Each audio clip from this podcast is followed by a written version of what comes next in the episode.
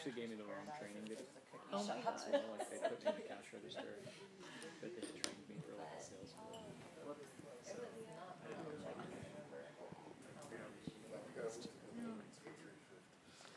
My first job, I mean, I always babysat, but like my first real job was um, Tilly's at Five Points. days. It was just a teeny little store back then.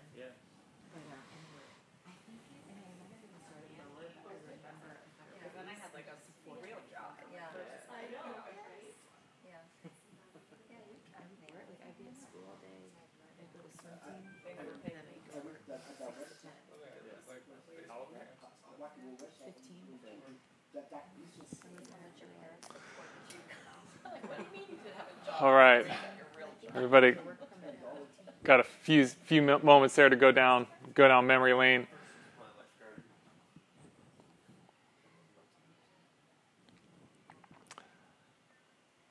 And uh, sorry, Phil, I heard you were talking about lifeguard. I don't want to cut you off. I, you guys had a big group over there.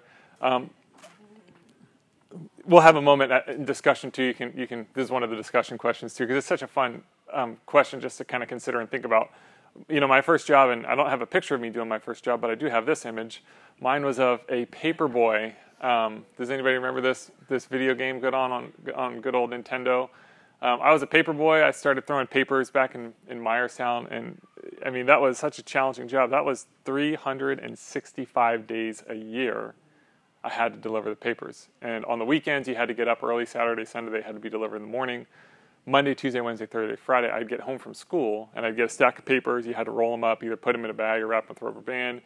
You'd stuff your paper bag, and then I'd ride my bike around just like this kid, uh, this video game, and you'd throw your, your papers on people's doors and um, snow, sleet, uh, Pennsylvania humidity, whatever it took, we had to get those papers out there. Um, so that was my, my first job, and, I want to again I want to go back and talk about work here. But before I do that, I'm gonna I'm gonna kind of take a little side note. I got two pictures here to, to show you um, uh, about our church, and here's here's this wasn't the first Sunday, but I think this was the second Sunday, um, and that was probably taken with like an iPhone two because it's not a very good picture. But that's I think that was our second Sunday. I was looking for a first Sunday picture. I, I didn't dig, huh? He's son. You mean, are you talking about, you're talking about the one on the right? Is that Brian up there? Yeah, that's Brian. Okay. I That's was I was much younger. Yeah, 10 years younger. It's crazy to think. Um, so, uh, so we start our church February 2011, right? And there's Brian the second week uh, of our church being a church. And then uh, about a month later, right after our church starts, that's, huh? That's little Julia being born. So our church kind of starts, or our church starts, and then I go straight from kind of starting the church to being what I've always referred to myself as as the stay-at-home pastor, right? Because all throughout this kind of church career or history, I've done the stay-at-home dad gig slash um, slash the pastor or the pastor slash the stay-at-home dad. And you know, it's been such a wonderful journey, and you know, the girls have been um, so good. This is another picture that I kind of came across of. This is Jeanette, and this was when we lived in our condo over off Belgrave. And I had that little kind of, I know a lot of you folks remember my, our house over there. I kind of had that little upstairs office area. And I would have to create like this little barrier so she would not bother me while I'm, you know, because this is important church work that I'm doing. Really, you know. Um, so this was this little barrier that I had created. Luckily, she did not treat it. She she would climb it. I had this one I couldn't find, but I'm sitting at my desk, and I have my foot in her face, and I'm like taking a picture of it because I'm trying to again trying to work and keep her away from me. She'd just come crawl over me and all that stuff. But I've kind of done this stay-at-home pastor kind of kind of church gig. So 2020 or 2021 was supposed to be the year because now that Julia has obviously Julia's in fifth grade, Jeanette's now in second grade, and then Alice was going to be in kindergarten. So this was going to be the year that the stay-at-home dad kind of thing would would go to the side, huh? Yeah, and, and then I could really kind of land into this this pastoral role, and I was really looking forward to this time. I've, I've never I've never really had a time when I could be like like a, like a full time, more or less a full time pastor for for this role for this church. Um, now, let me take a little side note too, because I want to talk about um, something else that's been happening in my life lately.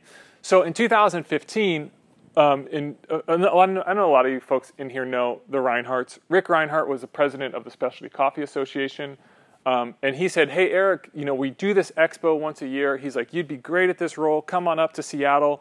We'll pay for your flight. We'll pay for your hotel. We'll pay for you to be there, and you can come up and work this expo with us. And you know, and and yeah, and, and you guys know how much I love coffee and I'm passionate about coffee.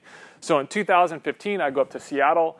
Um, there I am, the floor manager. Now, if there was a title that brought power to a man, and this picture on the left was great because these guys that I ran into, this is uh, this is Jeremy and oh man, now I'm drawing a blank. Jeremy and Jeremy's on the left, and then I'm I'm just having a moment for a second to the guy on the right. It's going to hit me in a second. These two guys were in my junior high group. Do you remember these guys, Brian? Jeremy Moss. Um, remember the name Jeremy Moss. I have to get a closer look. He was like he like hung out with Brian Park. He was like one of Brian Park's. Um, yeah. So the ones that were stepbrothers? were they? Well, I remember one of them had like a. Anyways. Yeah. So they actually started a little coffee company. It's called Created Company. This is this is Created Company. It's their their coffee mugs, and they make cups and all those sorts of things. And uh, I got to you know kind of catch up with these guys. So I, I've I've kind of held this this kind of side once a year. Go up to these coffee expos and go kind of I don't know boss people around and pretend like I'm important and, and whatnot. Um, and on the side, on occasion, I've done this little um, yeah, just little side projects for, for the Coffee Association with with whatnot. Um, starting a couple a couple months or about a year ago, um, the woman who I've kind of was my boss came to me and said, "Hey, you know, we have this position that's going to be open, and I, I- we're looking for some help to fill this position. Could you kind of help help fill this position?" Um, and this was a position that I was really familiar with over my years working in the coffee industry. And uh, it was a position that was vacated uh, right after the, the pandemic hit. It was a furloughed uh, position. And so she said, Hey, you know, we're, we're going to need some help starting February, kind of leading up to this, this expo that's going to happen in October. She's like, Would you be interested in filling in? It'd probably be somewhere like 15, maybe 20 hours a week. And I said, yeah, I mean, I, I think I could do that. I could kind of help out. And this might be where, you know, we all have our little Enneagram numbers. I'm a number two. So if somebody says, hey, we could use some help, I'm like, oh, thank you, Lord. They need help, and here I am. And so they said, yeah, we could, we could use some help in this position, and, and you know, we can, we can kind of give you a little hourly um, pay for it, and, you know, 15, 20 hours a week. I'm like, I think I could kind of work. I know the, the, the work that's required and what's needed. Um, and so I said, sure. So starting in February, I kind of started, you know, working these these hours uh, with with the coffee association again, and um, I will just say this: like the 15, 20 hours is not 15, 20 hours. It's been, and I, I know I've talked to a few you folks about this, so some, most of you folks know that it's been full on, like just full gas. It's been madness. Um, I know teachers think of the first day, first week of school or, or last couple weeks of school. If there's, you know, if it was deadline week, um, it's like Black Friday every single day. It's just been a crazy amount of workload. And I'll spare you like all the twists and turns of my my role is kind of planning, helping plan this expo that's supposed to happen next weekend. A mass person event in in a city, New Orleans, which has had a pretty significant spike in the Delta variant, right? Now, in addition, they just had a massive hurricane that rolls through that takes power out. But this this is I'm sorry, this is hard to see. On the left, just for reference, this is was Boston in 2019. So all these little yellow dots, all these little yellow spaces are exhibitors that are paid and exhibiting and ready to go. And this one, man, I should have taken a more recent picture because this is even worse than what it is. Like this is all it is from this line below, right? It's it's it's 40% of what it is. It's been it's just been a crazy amount of work. Now, I say this two reasons. I want I wanted to bring this up and I wanted to talk about this for two reasons. Okay. It's been a it's been a incredible like I said this this work this job has been so consuming to me. It's been a season for me of minimal church work, right? And maybe you know I talked to the board about this a couple weeks ago and the board's like well, we didn't even we didn't really even know that was this was happening. You know, it's like we we just thought everything was as is. Um, but the reason I want to talk about this is maybe because you're thinking, you know, Eric hasn't written me a letter in a long time. Has he forgotten about me, or is he just mad at me? I have not written any letters in in a long time, and but I haven't forgotten about you. I still know your address. But the second and real important reason why I want to bring this up, and again, I want to talk in a larger context than about about work in a second, is I think part of why I wanted to bring this up is my goal as a, one of my goals as a pastor is to be as transparent as I can be, right? Um, and I want our church to be as transparent as we can be. And sometimes these subtle and, and simple and even sometimes insignificant steps are important for us, for me to maintain that, right? We want to be transparent with our decisions about our finances as a church. We want to be transparent um, about who our board is, about my salary, about my struggles, my shortcomings. One thing that we know is that sin lurks in the shadows. Its primary its primary power is isolation, right? Its primary power is isolation. And so the more you can just be transparent and say like, "Hey, this is just kind of what it is. This is what's going on in life. This is how things have been." And just let people know that's just I just always want to be about that as a church. Not only for me, but I want to inspire that to one another, right? That we can say, hey, this is what's going on in my life. Brian, what you shared, you know, hey, I got this open house and I'm a little freaked out about this, right? Like, let's be transparent about what's happened in our life. We have this going on and that going on. Um, and I want us to be in that kind of transparent uh, transparent phase. Now, again, lastly, and I want to move on to, to, to, the teaching. As I mentioned, this has just been demanding of the full extent of my time over the past, I don't know, Robin, six weeks. My wife's been like, she's like, I don't like SCA Eric. she's like, I want Pastor Eric back. Um, and I've enjoyed most of the work. Since and, you've been back from Croatia, you've been like full on. Yeah, like all day long. Um, it's been really challenging. I'll, I'll, share some things that I've, I've learned about, probably will leak out in sermons coming up over the next couple weeks. Um, I've really relied on the Lord in a different way during this season. Um, I've really learned so much from the Lord. He's, he's really sustained me, He's really shown mercy to me too. In this, I've been able to be a witness into this community, not a very, um, not a very religious community, so to speak. So to be able to be a witness into this community so I have this expo. I'm going to leave on Wednesday. Um, it wraps up on Sunday. I might have a little bit of wrap up work to do after that, but I wanted to kind of say like this is kind of the end of this this SCA Eric season, and then I'm really looking forward to being a pastor. I really do. You know, they've said, "Hey, do you want to do you want to take this job? Do you want to be the the guy? Do you want to you know have this role full time?" Like, I don't want to do that. I want to be a pastor to the folks that are in this church, to the kids. Uh, I want to grow this community. It's been a weird, for sure, year and a half, two years with the pandemic, and then this kind of was thrown in, and all the sorts of things. So um, I'm really looking forward to being a pastor um, and just kind of settling back into this role. Maybe for the first time, really settle into this role. So that's all I got to say about that. You guys want to talk a little bit more about work in general? Let's talk about work. Um, with the word work, right? Everybody here have a job? Yeah, I have a. You have many jobs. Yeah. With the word work, this was um, something that was kind of brought about by a sociologist. His name's Robert Bellah, and his in his work, uh, it's called Habits of the Heart, and he talks about work, and he talks about there's there's three orientations towards work. Okay, so first you can have work as a job, and this is what we talked about just a few minutes ago. Your first job, right? Here the goals are just money for the most part. Why did you have your first job? You just wanted to make some money, right? You just needed some that financial freedom. Maybe sometimes work is a job, but you can do it just because it, it pays the bills, right? You just have this job that pays the bills. You really focus on what you're getting from the job.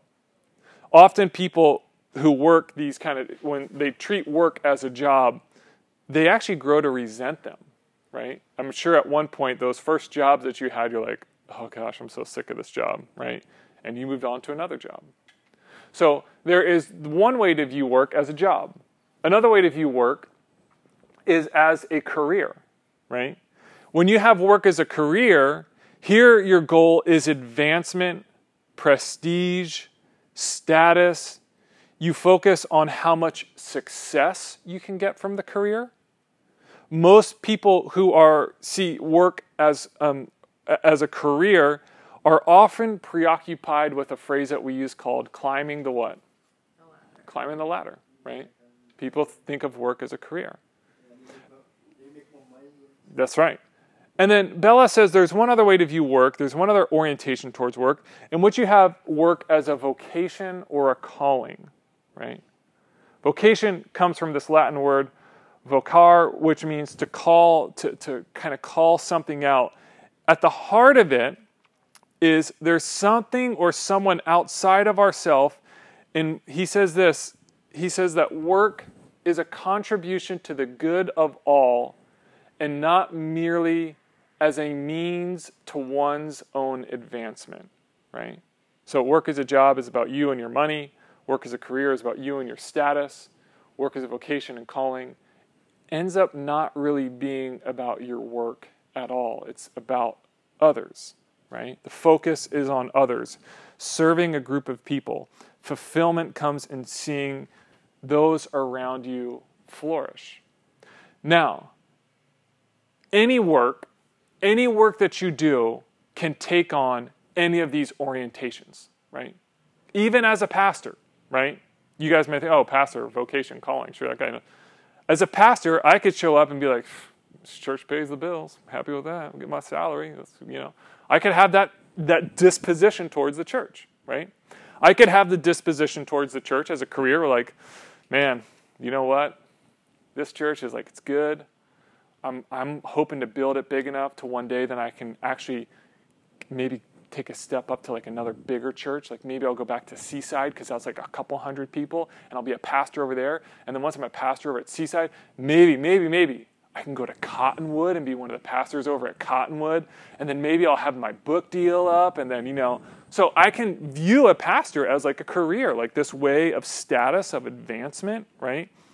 You can view pastor as a vocation, as a calling to serve others and to see them flourish in Jesus. We have a couple teachers in here. Teachers, work can be a job. You can do it for the money. It can be a career. You might want to be an AP or kind of climb that ladder. Maybe get your eye on the superintendent position one year, right? You can do it as a, as a calling. I love to watch light bulbs go on in kids' heads, right? I love to see other kids flourish.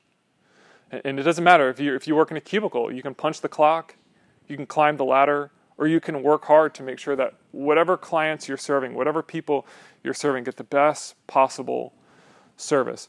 And what's interesting about this, too, as, as Bellah describes it, too, you could be in the same, so to speak, job, you can be in the same work and experience all three of these different orientations, right? You could have, you know, you could, I, you could be a teacher and you're like, pays the bills, right? And you could be a teacher and you could. So it's interesting, again, to think about work in these three orientations, right? Any work can take on job, career, or vocation status. Uh, you might be in one of these phases as you think about work. You might be in a transition in one of these phases.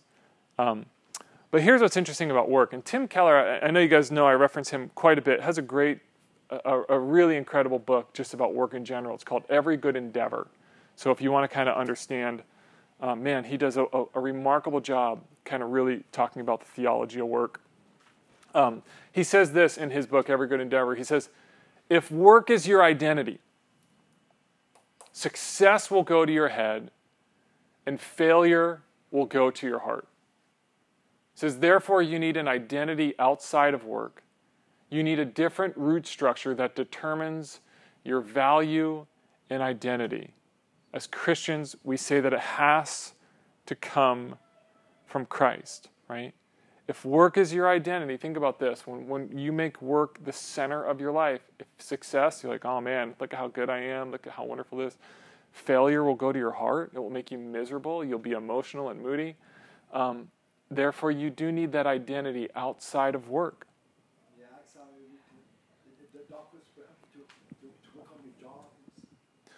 That's right. And you got a new job coach you were telling me about this morning, right? Yeah. Yeah. So we need that identity outside of work. We need that different root structure. We need the presence of Christ in our hearts and in our minds as we approach work, right? Um, I would say that a couple things when we think about work and, and as we kind of consider how to ground our identity and our value in Christ, really to say, Jesus, above my work, right? How do I really, really make this about you? How do I make my work about you? I would say, number one, is really to consider that you have an eternal employer, right? You have an, inter- an eternal employer.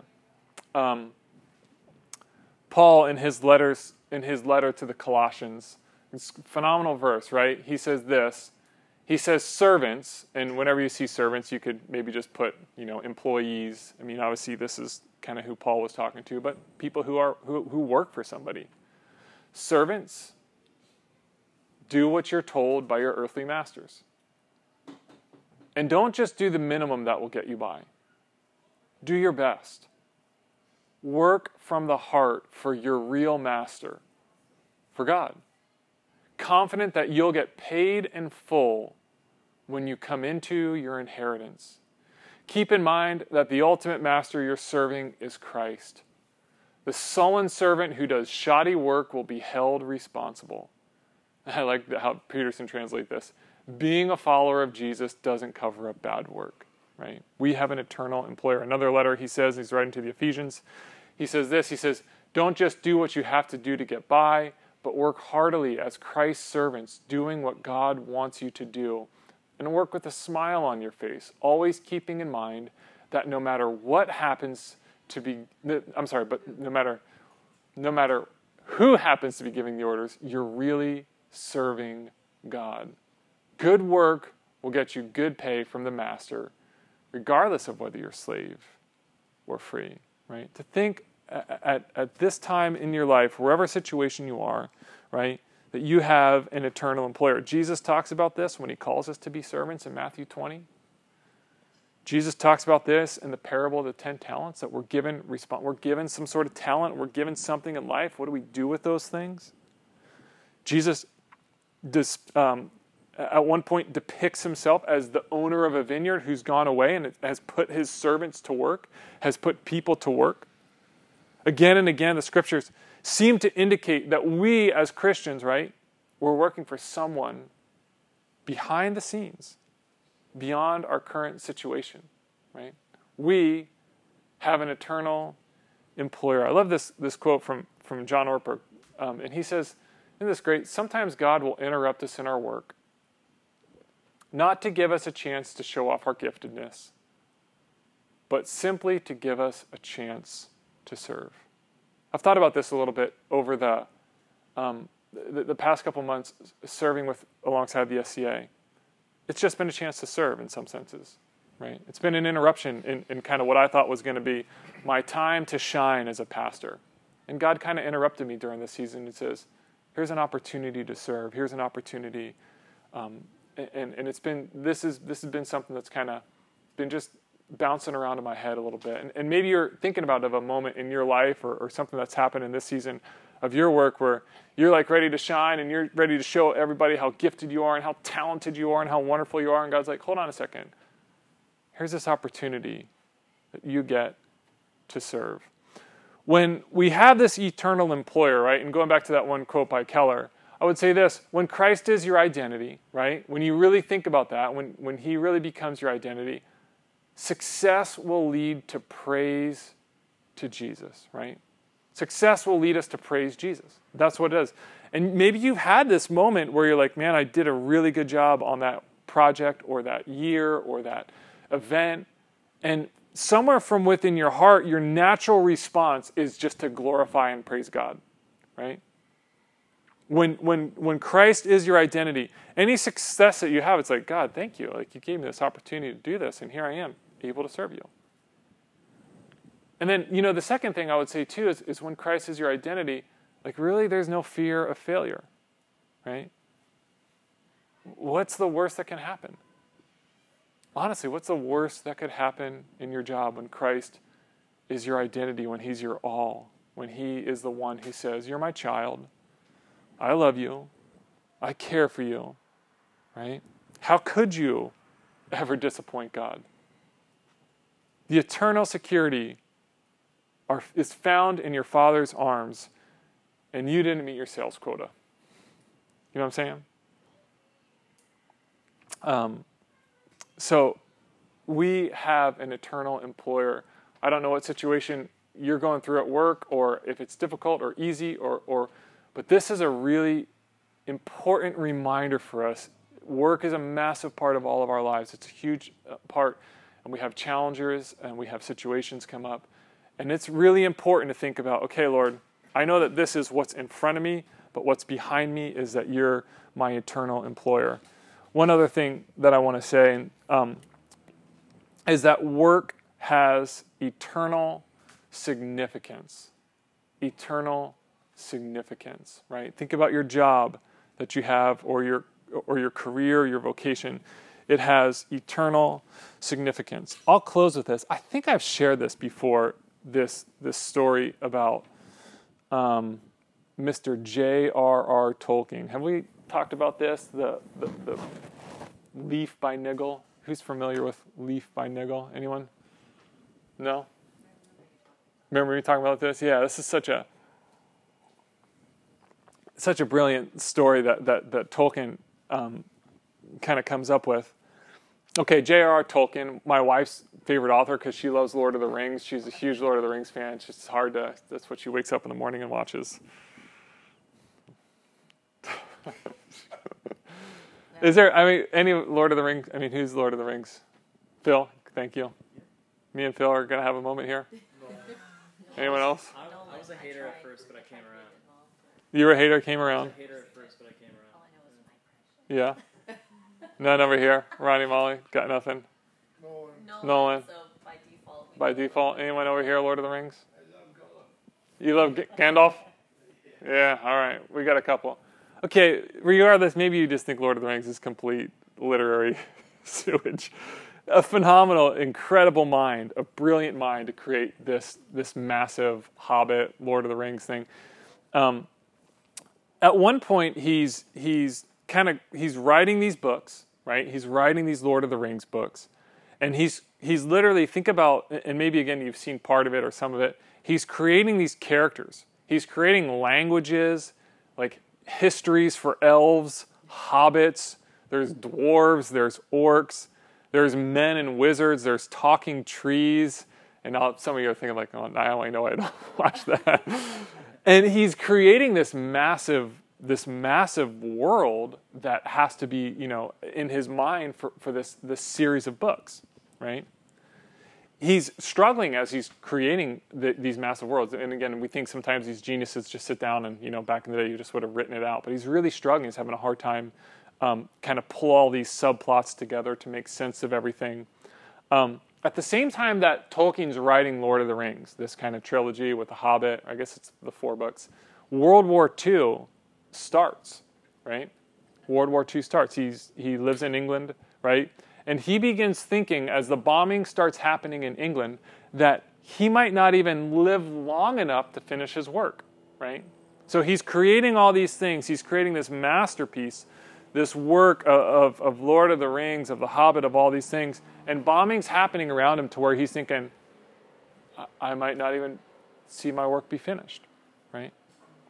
One night he wakes up with a short story on his mind about a painter named Niggle, right? Leaf by Niggle. And, and niggle is, is actually a word, it kind of means to fiddle or work in an ineffective way, right? You just kind of are, like if you're kind of moving around, we got an announcement going on here. Miss, The volleyball oh, you got to get the volleyball. or whatever other ball is in here. Right here. Okay.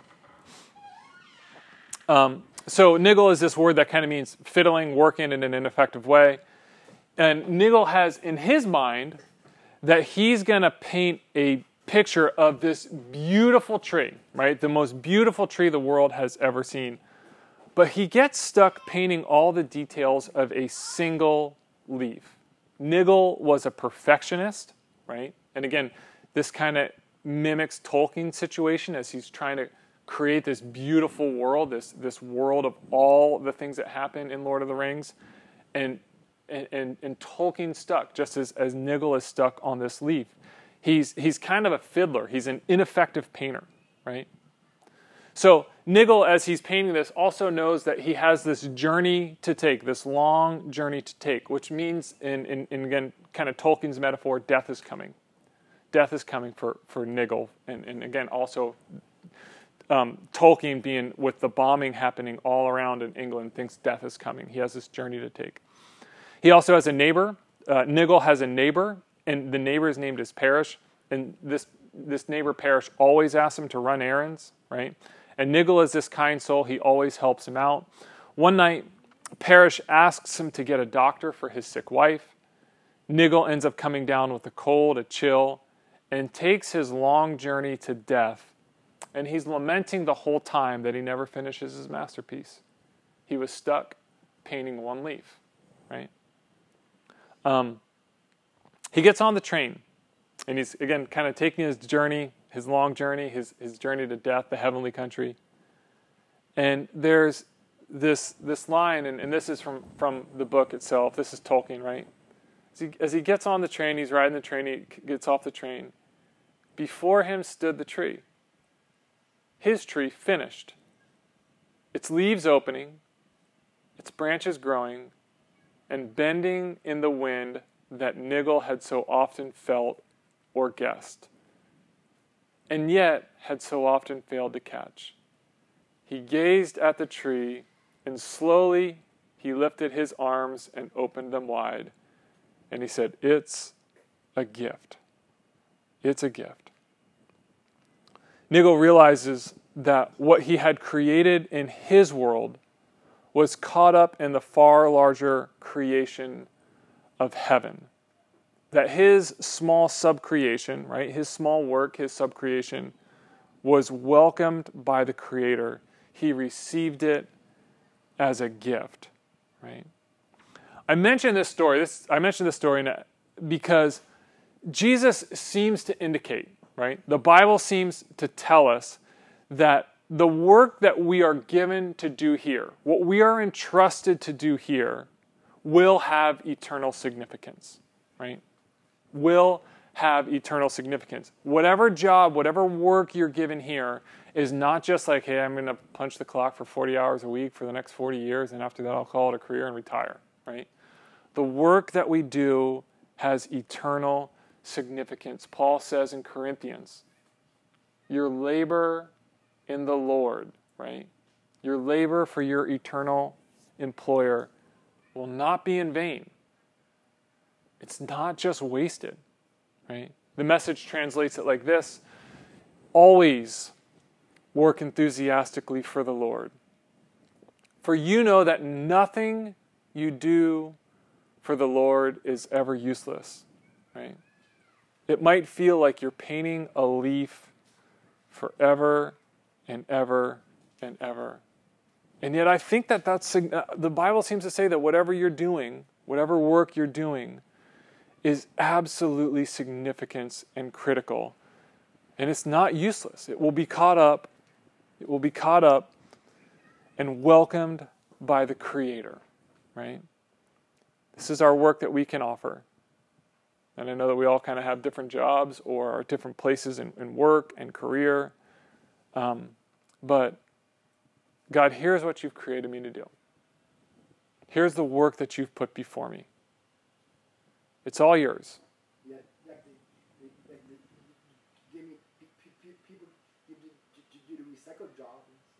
It's all significant, right? It all matters, right? God, it's all yours. Take this work that you give to me. Again, whether it's, you know, something, oh, he's a pastor, that's calling, that's vocation, or, you know, whatever, or he's doing recycling. Everything matters to the Lord, right? We all have that leaf to paint, whatever that might be. Something small, often seemingly insignificant, but we root our identity in work for the Lord, in work for our eternal significance, for now and forever. Um, and I hope that, again, as we think about work, and, and a lot of us kind of September, October, we're getting really back into the full swing of work, or, or you know, summer's kind of come with vacations. And they, they call you for work. That's right. They call you for work too.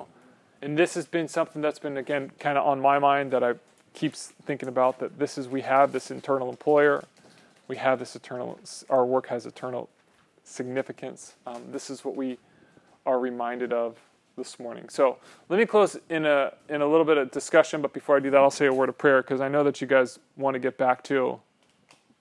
Um, oh, I thought I had the. Oh yeah, up at the top. I know you guys want to get back to that top question, your first job and how much money you made. So, um, but let me close this in discussion. I mean, in a prayer, and then we'll we'll jump into discussion.